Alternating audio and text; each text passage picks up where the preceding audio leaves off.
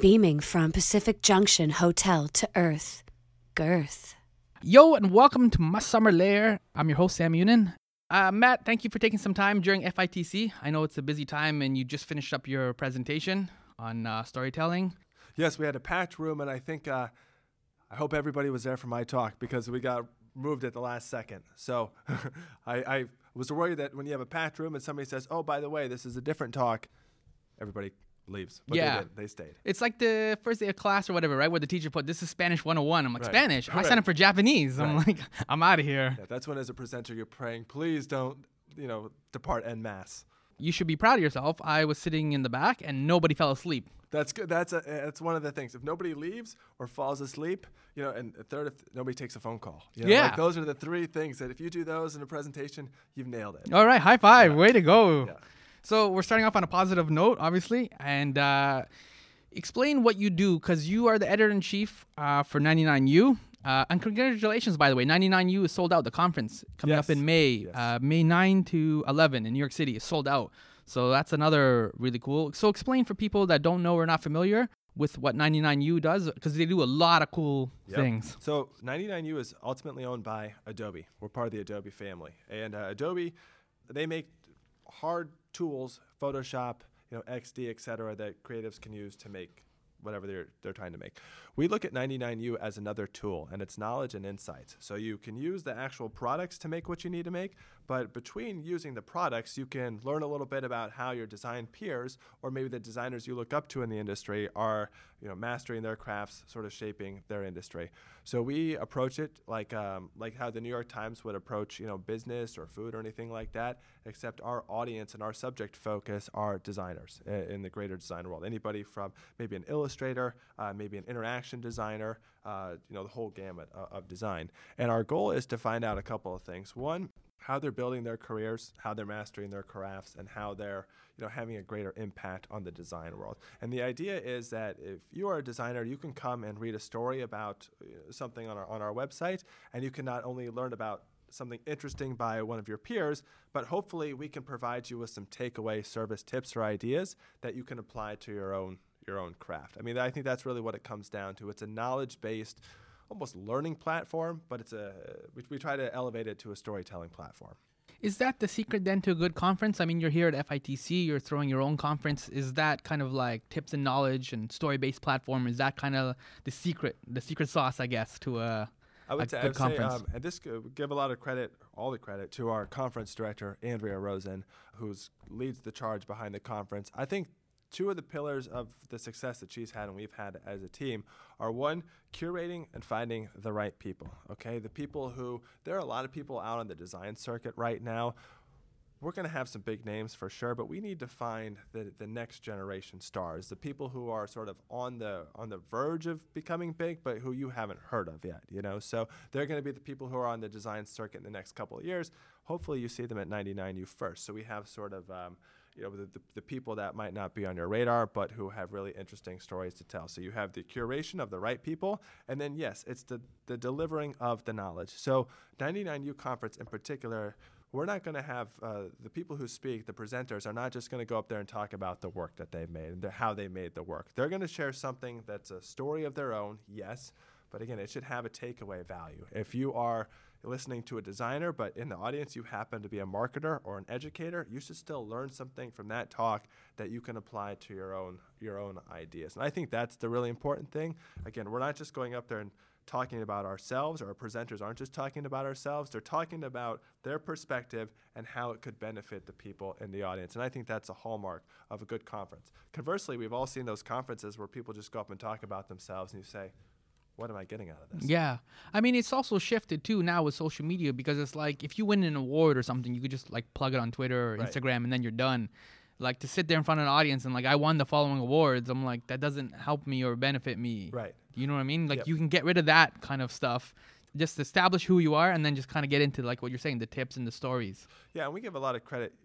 Our audience, I think audiences in general, and it goes back to something I shared in the, the presentation today, is a good story allows you to promote yourself without looking like a self promoter. So I can talk to you about what I'm doing, but I should hopefully, as, as the storyteller, go beyond that and share something that's relevant to you. And you mentioned curation, like you're looking for people that are kind of on the fringe or kind of um, not quite discovered yet. Um, the fruit isn't quite right yet. And uh, so, what is it that's in terms of curation that is making you and your your team? What is making your spider sense tingle, or what makes you say, "Ooh"? I think broad view. Think of it like a good dinner party. Okay, if you just invite ten or twenty executives to a dinner party, you know you're going to get ten or twenty executives, and there's nothing wrong with a dinner party of executives, but you know, the, that's not really representative of the creative community. So we want to find, yes, uh, we have some people who are VPs of design and heads of designs at some big companies. We also have uh, some independent designers. We also have people who might have two or three person design studios that they might not be known across the, the country, but like they're doing really, really cool stuff in our backyard in New York City. And I think it goes, th- the other point of this is to always be talking to people. This is a, a reference to talk that I just gave, so I don't know if people uh, in your audience, your listeners, will have the full context. But the art of reporting is hanging out and talking to people, learning a little bit about them, and it goes beyond the surface or the, the few talking points that they're going to spit back to you. So we spend a lot of time with these people. We spend a lot of time talking to designers to find out, okay, who are the ones that have a good story on the surface, but who are the ones, if we can sort of peel back the layers, have an unbelievable story that we haven't quite heard yet, that's the one that we're going to look for, the latter it's kind of like a, a good first date in a sense. Yes. What you're saying, what you're saying, because like a good first date, somebody tells you a story or two, they make you laugh. Uh, maybe you play with your hair, right. and then you want to like come back to this person, like, oh, okay, yeah, you get a second date, like you pass whatever litmus test. Right. We want to say, okay, that person is intriguing as as a candidate or interview subject, as a as a presenter at the conference, but let's talk to them again. And let's talk to them again, and let's talk to them again, and again, start to find that thing deeper within their narrative that is equally as interesting as we thought they were, but that they have not shared yet. And that takes a lot of work. You know, I think you know, if you're just going for the surface story, you're going to have a conference full of people who are just sharing the obvious. You know, it, the value that a reporter brings to this, or the value that somebody like Andrea brings to this, who has an editorial mindset, is that she knows how to dig deeper into somebody's history, their perspective, their background, and find the thing that there's, you know, that, that we can all see that they're ready to share, but they, they maybe haven't seen it themselves, but that they're ready to share as well. What you're talking about too, um, I mean, I used the word creation and you used it as well, but it's like it's the old school thing. Now that vinyl's kind of come back, it's you're digging through the stacks, yeah. right? You can get a whole pile of like records or going to a record shop, but you have to kind of know what you're looking for, or what you find. Right. Like, oh, this is a great album, and this is like whatever. And a lot of times people just they, they just accept Netflix at face value, or they, they accept Spotify at face value, and they don't know how to look for anything, so they just listen to Rihanna or something like that. Right. But there's all these cool movies and things that are just sitting on Netflix, just waiting to be discovered, and waiting. All this music on Spotify is waiting to be discovered. Yep. And people just don't have that habit that you're talking about, that editorial curation, where you can dig through the stacks and find a couple of gems or a couple of uh, hidden tracks. Right. It takes it takes a lot of patience. That personally, that's something that I'm not good at. I want everything right now, and I think maybe you know, in our right now society, we all want that. But I'll give you a good example. This person hasn't spoken to the conference, or at least not yet, but it was one of the favorite stories I've ever done for 99U. Uh, talked about a little bit in the presentation earlier. Her name was Norma Jean Maloney. She's a sign painter from Texas. You know, sort of has an old school craft, works in a tiny town of Taylor, Texas, out there on, on the plains. Probably nobody's heard of her outside of, of Taylor, perhaps, or at least outside of the Austin corridor she has a fascinating story about somebody who spent the last 20, 25 years making these huge sacrifices and huge moves going from San Francisco to Nashville to Austin to Taylor that sort of allowed, gave her more and more financial freedom with every move to be able to, to pursue the craft as, as she wants to. Again, people probably haven't heard of her, but like I liked her a lot because that's a common theme that we can all relate to in the creative industry. Yet she has a perspective that is one that we haven't heard, or at least that one that you know when you're sitting there in New York City or in San Francisco, you're not going to get. You have to go to the towns on the plains to find these people who have really amazing stories to share. Yeah, it kind of harkens back to the fact that success is not always this kind of this fame or this like. And I mean, we've kind of bought into this a little bit with social media as well, right? It's like I have all these like followers or like whatever, and you could still be doing really cool work uh-huh. and just kind of be on the fringe or kind of be in your own little like world like taylor like yeah. i don't even know where that i've been to austin yeah. i have no idea where taylor is right and so the fact that you can she can exist in this world and kind of create and have her own life just express her creativity that's amazing and i would encourage people when they're thinking of good stories uh, to go back to the, the, the, perfect point you just made, success is not always uh, evaluated or determined by a gold medal or an award that you won or something like that. To me, as an editor who evaluates ideas and is looking for stories everywhere, that that will apply to a very very small percentage of, of the stories that we do. Somebody who's won an award or done a huge job for an international client or or something in that in that regard. I want the human part of it. I want the human interest story where somebody has uh, came across it. They went off on an adventure. They were challenged at some point. They probably failed uh, as a result of that challenge. But in the end, they've learned something. They've picked up a bit of wisdom that they can share, making what they say meaningful to me as an editor and as an audience. So when, when people are thinking about their own stories, I would encourage them don't overcomplicate it or don't overthink it. You, just because you haven't won a gold medal doesn't mean you don't have a story worth sharing everybody has a story deep down somewhere. And in terms of um, the storytelling that you, the focus that you have, has working in 99U and kind of talking to all these different designers and different creative people, um, doing the conference, has all this kind of changed or refined your definition of creator, uh, creative leadership and what that means? Yeah, I think that the couple of things that I've seen with, with creative and, and leadership is that more broadly in the design industry or in the business industry, for example, we have CEOs, we have CFOs, we have CMOs, we have maybe chief people officers now or chief product officers. And yes, I know we are saying designers are getting more of a place at, at the table, but like when I look at the executive suites, I'm not seeing creative people uh, by and large. Like they haven't saturated it by any means. Uh, now maybe there are people at certain companies, smaller companies, bigger companies, etc. But like I want to see more creatives leading companies, or at least you know in that in that executive team. And I think we have some sort of I don't know what the right word is, but like if, if you're on the creative side or the design side, you don't quite have the same you know perspective as somebody who has the numbers, right? Like they're the quote unquote business people. I would say the bean counters, the, the bean, bean counters, right? And it's always been accepted that they're the business people or the marketing people or you know, the finance people. Why are they the leaders of these companies? Some of the brightest people I know and I've encountered are the designers or the people who can think creatively, who also have a strategic brain, who can bring what they do to the company in a different way that complements the numbers, but it it should be seen on, on the, the level playing field as the more numbers or, or, hard data types of people at these companies. It's one of the ironies in like Hollywood where like they mention like HBO or Netflix or something, and they'll they'll refer to them as talent friendly. I'm like. You're supposed to be right. you're supposed to be talent your product. You know, like good talent translates to good uh, shows and good good movies, and that's the product that you sell. Yeah, but it goes back to what you're saying, which is like a lot of times, a lot of the people that are running these studios, not every studio, but a lot of people that are running these studios are bean counters and are like, yeah. look, we could put out an Avengers movie if we can make this for fifty million dollars, we'll be able to make a hundred million, right? right? And that's how they're looking at it. Just put the damn thing out. Right. right? According to a certain a budget line item. And I think this this also then puts the onus on creatives. Uh, for me, when I f- started as a storyteller, I was just thinking purely about a good story, you know, and in turns of phrases and ways to describe a scene and you know interesting words that I could use. And that to me was like the end all be all with a good story.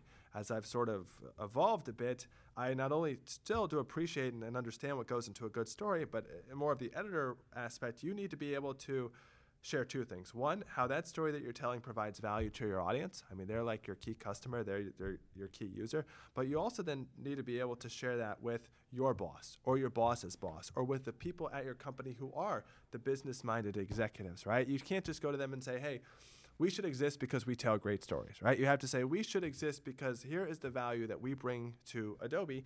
And we have to, as creatives, think from a strategic or a business perspective. You know, some, for me, that's not easy. I would just like to talk about stories all day and the interesting people that I that I've interviewed, but I have to now translate what we do, put it into sort of that that businessy kind of lingo or, or perspective, and share it with the people who you know are, are in charge of of our departments, our organization. That makes sense because I mean, eventually you you you can write out as much ideas as you want down on a napkin or like have inspirations and stuff, but you eventually have to like execute it, right? That's why like Spielberg has a body of work because he's yeah. like he's constantly executing either as a director as a producer, where somebody just walking around is like, I got some great ideas for film. Right. I'm like, well, what have you done, right? So does the story um change by the medium, whether you're working on something like YouTube or like say for Medium, like your blog writing, or in your case, like writing a hundred page book to a girl Right. to impress her, right? Does the does the story kind of change per medium, or can the story be universal and kind of uh, cross mediums? I think the the the genesis or the the root of a good story is the same no matter where you tell it. You have to have, you know, start by sharing your unique spin on some kind of universal theme. You know, that person who's ever starring in your story takes you on an adventure. They face a challenge. They learn something. They come out wiser in the end, and they share it with the, their audience. Now, how you share that story or how you tell that story, it could be different depending on the medium. The funny thing for me though is I as somebody who prints stuff in a magazine, um, on Twitter at 99U, uh, on our website, uh, on Instagram, like it's like yes and no. So I'm not going to answer your question in, in a great, uh, very firm way, but I'm going to say this. A couple weeks ago, uh, Wired magazine had a cover story on Facebook, and it was like a 40 or 50,000 word story all about what was going wrong at Facebook. I sat down one night on my phone and read that whole 40 or 50,000 word piece scrolling on my phone. I mean, I I never would have thought I would have done that. I'm a, I'm a believer in print. I'm a magazine guy, and all of a sudden here I am reading this sort of totem of journalism on a phone. So what does that say? Does that say that long form should only be reserved for a place like print where you can sit down and really hang out with the pages? No, I think it's showing that people are going to, if it's a good story, people are going to read it no matter w- what the medium. Uh, one little caveat, though, I will say for us at 99U is when we do have stories online, we try to get to the point a little bit faster. The titles are more direct. We're not going to have some sort of literary, interesting title that we might have in a magazine because people have already paid for and committed time to that. We're just going to say, you know, if this is a story on how uh, creative freelancers can better do their taxes, that's going to be the title of our of our piece picking up on a couple of threads you've you've said so far, we've kind of established that like success obviously is not like uh, you can't always define it by like the box office or by the awards and things like that, which makes sense. But if you have a smaller story like your friend from Taylor, uh-huh. right? Like you said, she may not be big outside of Austin, right? And Texas alone is huge, right? right? So just to be big in Austin is really quote, quote unquote not really denting anything. You know right. what I mean? So can you make decent money or good money telling a small story like that? That's a good question. I think what we're what we're looking for more broadly is the mix. Okay, we know that every story that we do at 99U cannot be about somebody from a small town that you've never heard of, but who has a really interest, interesting human angle to, to whatever they're, they're, doing. Now, if we tell that story as part of you know nine or ten other stories that are on our homepage, hopefully what that does is sort of show you the character and the personality of, of 99U.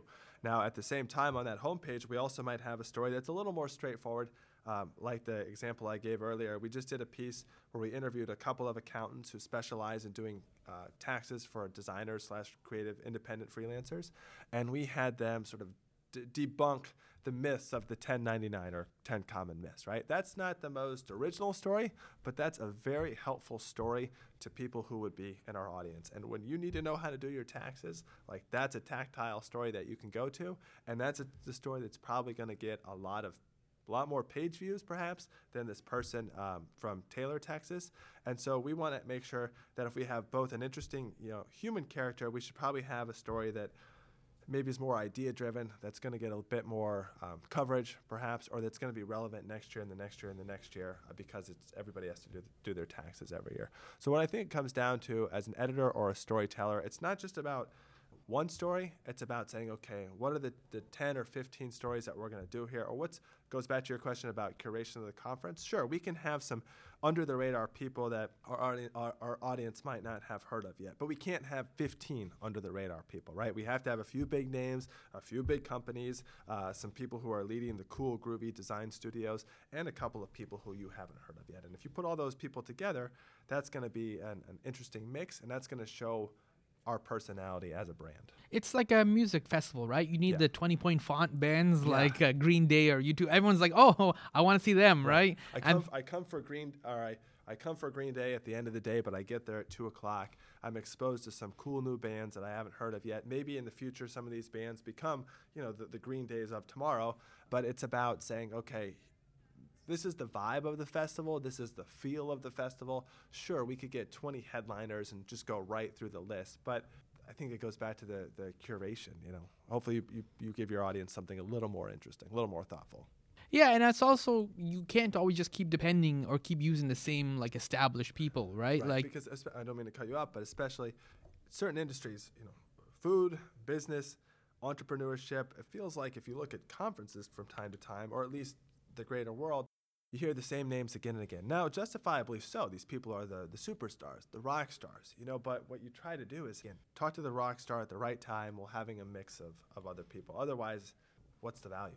Yeah, and sometimes too because these people have spoken so much that it's like you kind of already know what they're going to say. So there's not like a lot like when your emphasis was you wanted people to take away certain things and to learn certain things. Right. You know what I mean? And if somebody kind of speaks, it's like this guy again or this girl again. It's like all right, and then you just check down the boxes and you're like, all right, I didn't learn anything new. And that's a requirement of the 99U presentation. Share something new. We don't want people to come up and rehash a talk that they've been giving on the circuit. We don't want them to kind of, you know, hammer home a point that they've been driving home for the past six months. Come up with a new original idea, and you have a huge stage. You have a thousand people at Lincoln Center in New York City to deliver that idea, and uh, that's that's interesting. How do you balance like so that's one of the emphases as we've been talking is this idea that somebody has a different point of view or a different world perspective. And so sharing that is like I don't want to use the word courage because it's kind of a cheesy, but it, it's a lot harder for people, especially now the way that social media is kind of operating. It's a lot harder for people to kind of break out of that mentality, that group herd mentality, or group think mentality, because you're not always going to be appreciated for your worldview. It's like we've already decided on this, Right. and so you coming along like I think it's pink. I'm like, what? Right. No, we've all decided it's brown. You're wrong. You're politically incorrect. You have to go to the back and like, does the how do you do that with the conference in terms of like encouraging people to keep that uh, perspective and that worldview, knowing that they're going to sometimes be branded as heretics? I would say, just to step back for a second, from an, an editorial storytelling s- standpoint, we're a little different, or at least I think we have a different philosophy than, say, a company. If you're a company, big corporation, and somebody says, I don't like your product, or I don't like this, or this isn't great for me, or something like that, I think companies tend to get offended. They get upset. Somebody doesn't like what we do, or at least they have a different opinion about what we produce than we have, right? Versus an editorial property like ourselves. If we put out a story and somebody says i completely disagree or i can't believe you guys wrote that. Here's my perspective on it or they they have a counterpoint we say that's great. That's healthy you know because we feel like we are durable and strong enough to differences of opinion. And if if our goal is less about telling a, it's about obviously it's about telling a great story but it's also about provoking thought and sparking new conversations. Like that's really the ultimate goal. So we can do a good story and somebody can say, I love that story. That was the best thing I ever I read and I learned so much and somebody could have a completely different perspective. And if that conversation continues back and forth, like that's good because we know that this story, this idea struck a chord with people and they all don't have to agree with it and they can disagree with it if they want, but at least people are talking about hot topic issues in the world of design. So I think what we have to think about, whether it's the conference or, or the editorial, or even some of the stories that we do, where I say, well, I don't always agree with that. Like we've done stories where I said, I don't agree with that, or I don't see where that person's coming from, but it's a thoughtful uh, perspective, it's a thoughtful point of view. Let's publish it anyway. Let's see what happens. Nothing wrong with that. And if somebody disagrees with it, they're more than happy to. Uh, they're more than welcome to share share why, and let's talk about it. Yeah, consensus is not always validation. Right. So I think this is what what scares people though, because what if I say something that you disagree with, and uh, now all of a sudden we have Twitter, and like somebody says something really ridiculous on Twitter. Now we got a rumble. Yeah, you know. But let's just have like a thoughtful debate or, or disagreement, and and as long as we respect each other, that's great. And that's the that's a, a thought provoking story can can do that. How do you stay grounded in your own story and the story that 99U is telling, the story you t- you're telling as Matt, when you're surrounded by all these really cool ideas? Because it almost isn't it like almost like shiny objects where like, oh, let's let's go down this road. This is really new now, and it's like, or some new VR technology or something comes out, and it's like, let's go down this road. How do you stay grounded in the midst of all these really cool ideas and really cool creative people? We have a, uh, I would say at 99U, our stories, we're kind of one of, of underdogs. We're a relatively small team. We have maybe four or five people, uh, and we do a lot with those types of people. So that keeps us humble, just anyways, because we always feel like there's more for us to do. Uh, but your question is about, you know, I think it's about like focus. How do we decide what we're going to do and, and, and where are we going to put our, our energy and our efforts? And the idea of VR is really interesting because, you know, a couple years ago in the, the publishing world, everybody was talking about video. Video before that they were talking about tablets. The iPad was going to save media. Yeah. People weren't reading in print, but now they're going to read on a tablet and we're going to be okay. So let's focus all of our energy into making a magazine that works on a tablet. And then, uh, you know, the last couple of years, well, nobody really did the tablet. So now we're going to go to um, video because that's where this is all going. So we're all going to pivot to video, and we're just going to try to tell stories in a completely different different medium. And guess what? Video hasn't saved publishing. You know, uh, people resorted to Facebook. Facebook's going to save publishing, right? Uh, so let's gear all of our stories and our, our headlines and our out, whatever towards towards Facebook. Facebook hasn't saved saved publishing. So for us, we try not to overcomplicate things. I don't believe that anything is going to save publishing, and I believe at the end of the day, we just need to tell good, high quality stories. And sometimes when people are talking about the next new shiny object, uh, like we're not going to discount VR by any means. We're not going to discount video, but we have to say, look, with the size of our team, what can we realistically do? And even though everybody might be talking about pivoting to video, sometimes when everybody is talking about the hot new thing, we look back at the old standard, the old classic, and say, wait a second, just because nobody's talking about email, let's not get away from email. We have a huge, we have uh, somewhere around 250,000 people that we have on our weekly newsletter. That is great. We get direct contact with them every week. Uh, they signed up to be on our newsletter, so it's an organic sign up. They want to get our contact. Uh, if Facebook changes its algorithm tomorrow, that does not get in the way of our connection with our readers. Uh, so when everybody's talking about video, we're saying, let's double down on email. Let's grow that email list. Let's get that email list as obnoxiously big as we can get it, so then we can have you know more and more people that we have direct contact with, even though nobody's really out there saying email is going to save publishing. I used the analogy of vinyl before, but vinyl is a, it's also kind of what you're talking about. Like everyone thought vinyl was dead. Everyone thought vinyl was going to go away, and it got replaced by the cassette and by the CD and then the MP3, and it, uh, all this technology kept coming out, and then all the record companies and bands and stuff double down on the new technology. Vinyl's still here and doing quite well. Uh-huh.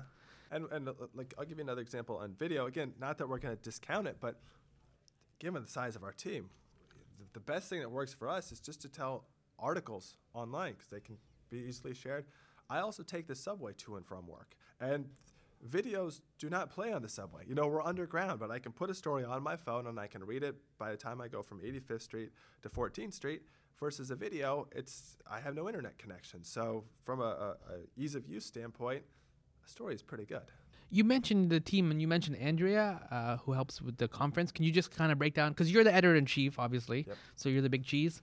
And then who else is on the team? We have so Andrea is our conference director. She oversees you know our, our live events. Uh, we have a creative director named Mark Brooks, and he was really instrumental in transforming 99U in the last couple of years from its origins as a place that had productivity tips and more general career advice to one that is focused uh, at, with the designer at the center. Okay, we're going to change what we do, and we're going to cover the greater design world. And it was his you know ideas and his thinking that really helped us uh, move from there. Um, and then we have a designer, um, a freelance designer. We have a, a freelance uh, editorial uh, editor, sorry, contributing editor. So that's more or less the team at this point. And then uh, about a dozen um, freelance writers who write for us as well. So, like you, I have an English degree. Yeah. So, how do you, how the heck do you get from an English degree into this kind of environment? Because it's not a natural path. No, and I never thought I would work. I guess Adobe is technically a, I don't know what if you call it a technology company. I hope or think it's a you know creative company, or at least we're, we're getting there. Thinking, having people think more and more about that first. I before I came to 99U was a, a freelance writer. I wrote for places like Bon Appetit, GQ, Wall Street Journal, ESPN, so I could tell a story about anywhere. And I always, when I moved to New York, I thought you know, that's what I would do. I would one day write at uh, one of these big, venerable institutions, and I would be on contract, and I could tell stories about whatever piqued my interest. Um, a couple years ago, though, I got to thinking, man, how does this story that I'm telling at GQ about a chef encourage readers to want to buy more deodorant from Procter and Gamble. You know, I started thinking about that. Wait a second. This is a the story that I'm telling is a long way away from sort of the the end user result. So does it make sense for me to continue on in this pure editorial world? You know, for maybe others it does, but for me I started thinking what I need to do is transfer my the, the bare essence of what I do, tell stories. And I need to move from maybe magazines or traditional publications. What if I could find a brand where the stories that I'm telling benefit the brand, they find they, they provide value to that brand. I got connected with Adobe, and that's a perfect fit for me because Adobe makes tools for creative people. And I have the, the chance and the opportunity now to, to, to tell stories about how creative people are doing what they do. I'm not a designer by, by trade, but I feel like I am a creative person. So this is near and dear to, to what I like to do and what I'm passionate about. It's And the I- same language. it's the same, and it's it's still storytelling at the end of the day. Sure, I'm probably never going to get my byline in the New Yorker. To me, I'm okay with that because Adobe provides a lot of benefits that maybe you know a Condé Nast doesn't at this point in my life, and I largely get to do what I do, have freedom and independence to tell stories. But now there's a there's a, a, a shorter distance to go between what I do and what our company does. You know, we don't have to take a roundabout way from a chef to selling deodorant for Procter and Gamble. Now, Adobe makes great tools for people. We provide no- knowledge for those creatives. There's like there's a, a better synergy there. You mentioned writing for ESPN for uh, Fast Company. You wrote about the NBA uh, replay. Uh-huh. Um, so I guess being in New York City too, you're a big sports guy. Yes. Are you long suffering with the Knicks, or are you a little bit more hopeful, or where? What kind of teams do you follow? Well, the funny thing about New York is that you talk to a lot of people there. You have the diehards, the people who are, are from the area who have, you know, have their teams and their allegiances and stuff like that. But you also have this whole crowd of people who, who've come to New York from elsewhere, and they have they bring with them their their allegiances. So for me, I come from uh, the Midwest, from Iowa. We don't have any pro teams, so I kind of I chose the the Packers because that's where my grandparents grew up rooting for. I chose the Bulls because I loved Michael Jordan, and that was the closest pro basketball team that I have.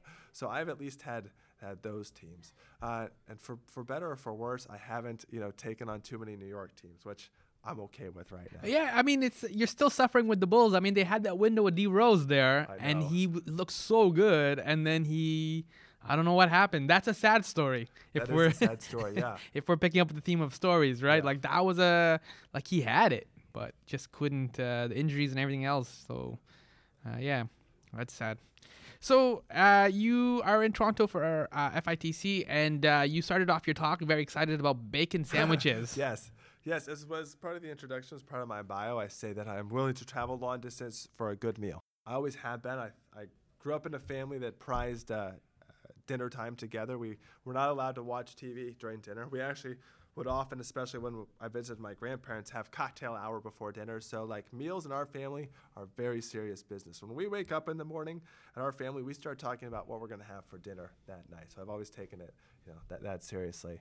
Uh, and today I was out jogging this morning, um, and I ran by a, a, a restaurant. It didn't really even have like a name. It just says "We serve bacon sandwiches." That's all you need for a name. That's like, enough. Okay, you got me. You know, I'm gonna come back here. I don't know what meal I could possibly fit in. Maybe like it's gonna be a four o'clock bacon sandwich or something like that. But I was like, this is intriguing enough. Being from Iowa and loving bacon as I do, I gotta come back and finding this place. Interestingly enough, across the street there was a place called like reliable fish and chips. Like that was the whole name. And i had to run back and look is it really reliable fish and chips? Like that's the best they could do. Not like crispy fish and chips or hot fish and chips. Reliable? Okay. Do i want to go there? Well it's not as good as we serve bacon sandwiches. Yeah, that's fair. Uh, being in Canada and being in Toronto, have you tried poutine yet? i have i am a huge fan of poutine. I've never had it actually in canada. Oh, But okay. yeah, anything that mixes cheese curds, gravy, and French fries, that's my kind of meal. But so, so do you have any recommenda- recommendations of places For poutine, go? Yeah. there's a place on Queen West called Poutineery, Okay. and uh, they just have uh, they put pulled pork on it, they put bacon on it. Okay. Uh, there's a whole bunch of varieties in there, so you can. I'll give you the address after we wrap up, and uh, you can go down and check that Uh, out. So Poutineery. yeah, Okay. that's a good one. Yeah, you'll have a good time, and then, uh, but it's a heavy meal though, right? So don't go like running after, like do another talk or something like. Well, I try to eat. I try to eat healthier during the first half of the week, and then the second half of the week, I let myself go. But I figure that potatoes are vegetables, right? So like, I can get away with it on a Monday. Yeah, and pulled pork has vitamin C, That's right. Protein, so it, practically a health food. it works out. Yeah. All right. So thank you so much for uh, talking and uh, hanging out at FITC and taking a few minutes to talk to me during the. I know the schedule can get hectic. Uh, just what you want to just plug where people can find 99U online and the internet, the whole. Yep. Uh, if you're interested in finding more about 99U or reading about how creatives are doing really cool stuff in the industry, uh, all of our stories are posted on our website, 99u.adobe.com. Uh, if you're interested in learning more about our conference, which is May 9th through the 11th, uh, you can find more information about it as well. The conference is sold out, but uh, we're going to do it again next year. So uh, you can learn a little bit about what we do. After the conference is over, you can watch some of the videos from the presenters and you know get a, get a taste of, of what we do every year in New York City in May. Cool. Thank you, Matt, for taking some time. My name is Sam Younan, and this has been my summer lair. You can follow me at my pal Sammy. Thanks, Matt. Thanks, Sam.